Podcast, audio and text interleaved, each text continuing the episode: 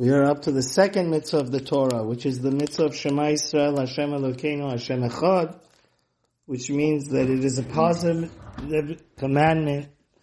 The second commandment of the Torah is to know the unity of the blessed God, to believe with a complete and unwavering faith that He is one, as the Rambam says, Echad Yachid Umiyuchad. He's a very unique one. You cannot clone God. His oneness is the most complete and unique oneness in the world without any partner or associate. As we say, the most Jewish important prayer we say in Judaism, the Shema. This is the main principle of our faith. After the first knowledge that there's a God, we have to know that this God is simply and utterly one to the utmost degree of unity.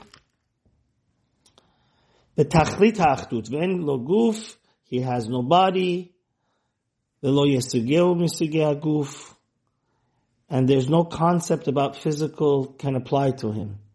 God is above time and space, and the Rambam explains that if you give him a body, can you be here?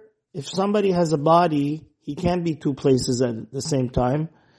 So that's why God ultimately is above time and space. He's everywhere. He knows everything.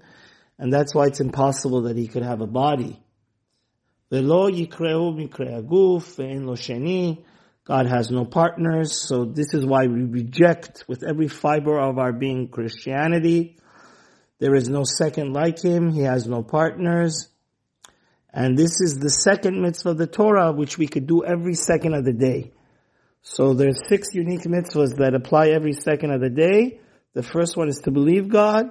The second one is to know that He's only one. Every second you think about it, it's a mitzvah.